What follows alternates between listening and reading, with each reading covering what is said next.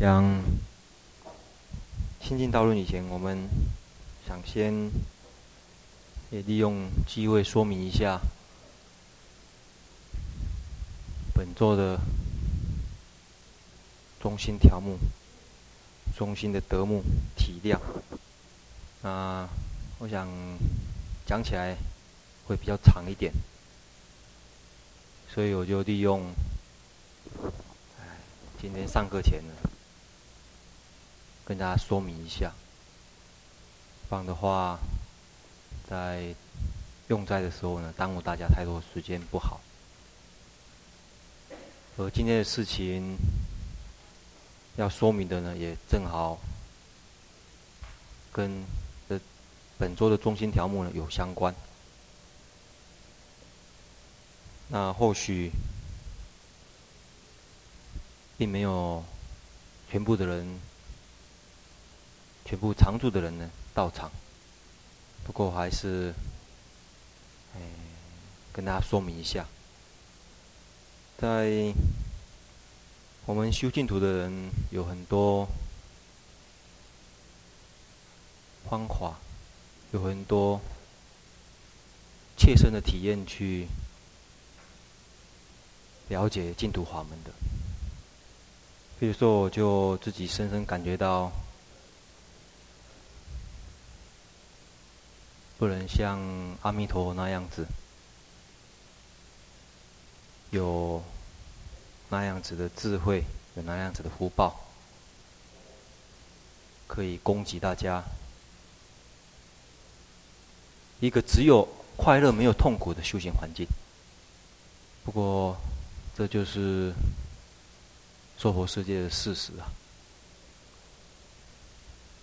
大概你很难找得到你所想象、所要理想的时间或者空间。所以，当然，我们是希望花愿说，我们能够像阿弥陀那样子，有一个弥陀净土，有一个西方净土，有一个极乐净土，来好好让大家安心修行。我也确实呢是这样子的，哎，想要学着这样子来化愿。不过菩萨行的化愿呢，不是说说就算了，要确实去做。因为这样的一个净土，是要靠六度万行，确实来做来庄严的。所以，我先讲这一段呢。并不是，诶，先要让他先先要使大家了解的，我不会，诶，想说推卸任何责任，说这是完全是大家的这个事情，而是我觉得使大家不能安心修行，这是我个人的。这个智慧、个人的福报因缘不够，所以我先承认的是这一点，所以我才一开始讲说，我真的很愿意，将来我的国土就像阿弥陀佛一样，能够让大家真的好好安心修行。不过，哎，现有的事实呢，就是如此。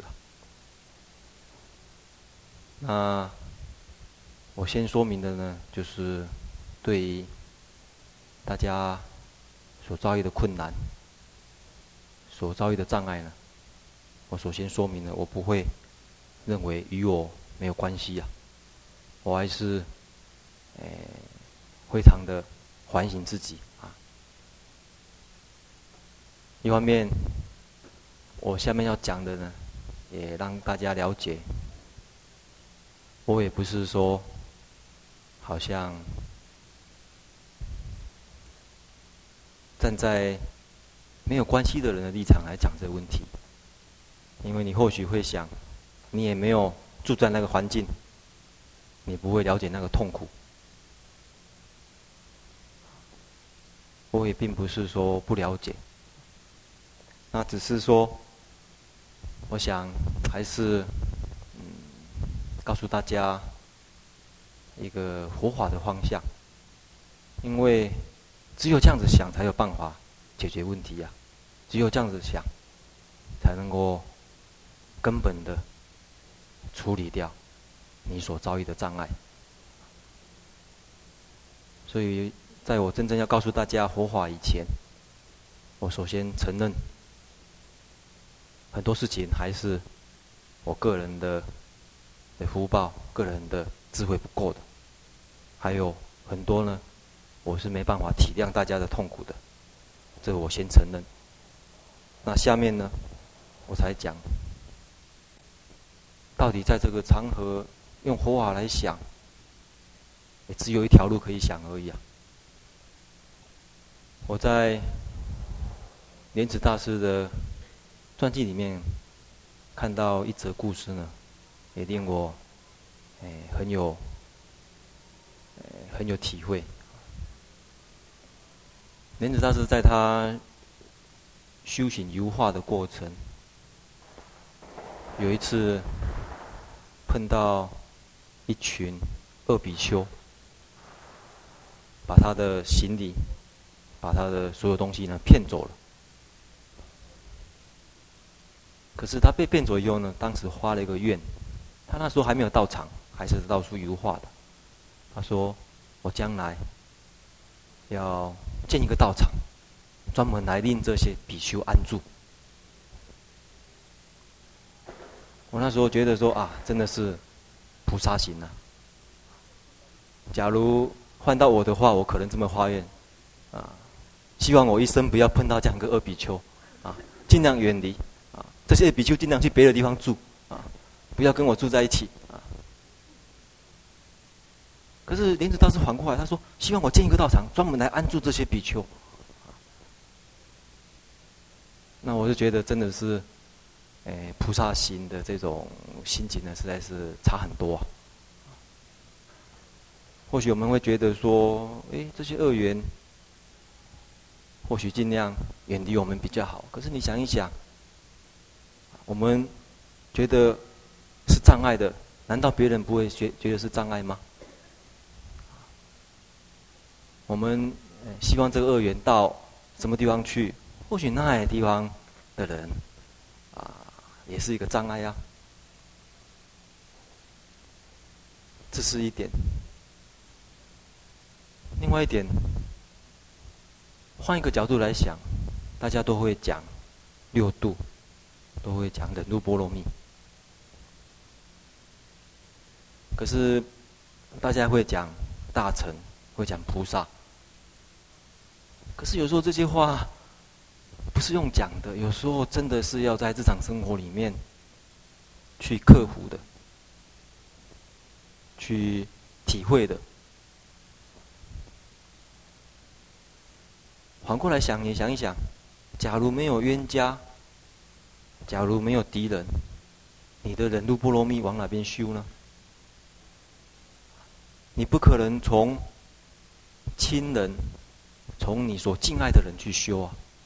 不可能从三宝，不可能从你的师长去修到忍辱波罗蜜的。所以换过来想，对于菩萨行来讲，冤家敌人，可能是我们的恩人呐、应该要感谢的，因为只有他，我们忍辱波罗蜜才有办法圆满。所以能够做冤家想，能够把冤家呢做恩人想。因为那才是一个正确的一个菩萨行的一个心情。在印度有一个大师，他被请到西藏去当国师，所以算是影响西藏呢很重要的一位。啊，法大师地位就类似我们中国的玄奘法师或者鸠摩罗什法师。他到西藏去的时候，啊，有一位随随行的一个侍者，那他是在印度也好，在西藏也好，全国人都尊敬的一位法师。可是大家觉得很奇怪，他身边那个侍者真的是非常的粗行沙门啊，什么小事情就生气，非常非常的这个啊态度也恶劣，那动作呢也是这个很令人讨厌，然后根本呢呃实在是不像个啊修行人。大家觉得很奇怪，就问那一位大师说：“你怎么会用这样一个人当侍者啊？以你的地位，啊，以你的德望，你可以找任何一个人比他好的多的侍者啊。”这位大师讲，他说：“他是我一个善知识啊，我在我是把他我是把他摆在旁边，当修忍辱波罗蜜的对象。”所以他什么人都不用，就是用这个冤家当他的侍者，天天呢，啊，来提醒他什么叫忍辱波罗蜜。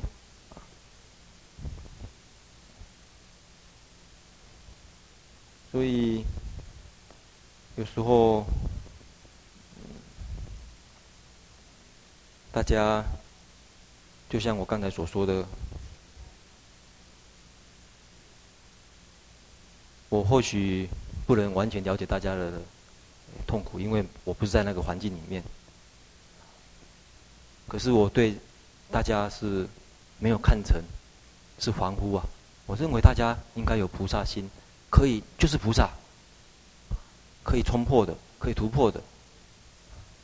所以我虽然可能做不到，可是我也希望大家能够做得到，因为要修菩萨道，要是菩萨行，只有这样子才有办法突破的。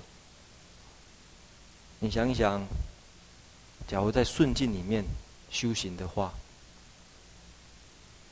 三岁小孩子也会呀、怎么怎么叫修行呢？恐怕真正的修行是有一些逆境在旁边，你才会真正的觉得修行的可贵。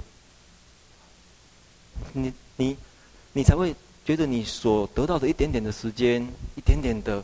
这个佛法，那都都是累劫积来的一些福福德因缘呐、你要得到漂亮的玫瑰，你就要忍受它的荆刺。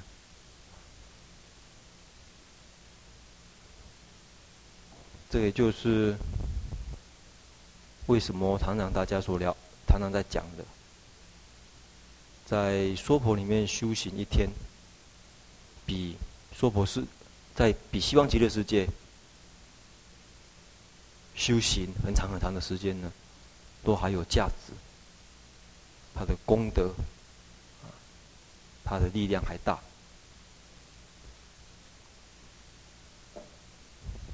所以，我还是讲过，当然。我们是，我是尽量能够让大家，哎，有好的环境能够修行，或者说尽量让大家去体会大家的障碍，体体会大家的痛苦，或者我尽量能够把我所得的啊回向给大家。可是，也希望。我也是对大家说，有一个啊信心，相信大家都是比我还行的菩萨，所以才利用这个机会呢，跟大家讲，在佛法里面，不管外界是怎么样，好或者坏，顺或者逆，也只有这么想，才是正确的。对修净土的人，在我们的周遭有一些逆言，那都是很好的老师啊。没有他，你怎么会去厌离娑婆呢？没有他，你怎么会去觉得三界如火宅呢？所以，希望正好这一桌的中心德目呢，也是叫体谅，里面几条呢，都是跟我们今天讲的有相关的，希望能够给大家一些好处。好，我们今天诶在讲这个《清净道论》前呢，先说明一下，利用这个机会呢，也把本周的中心的德目讲一下。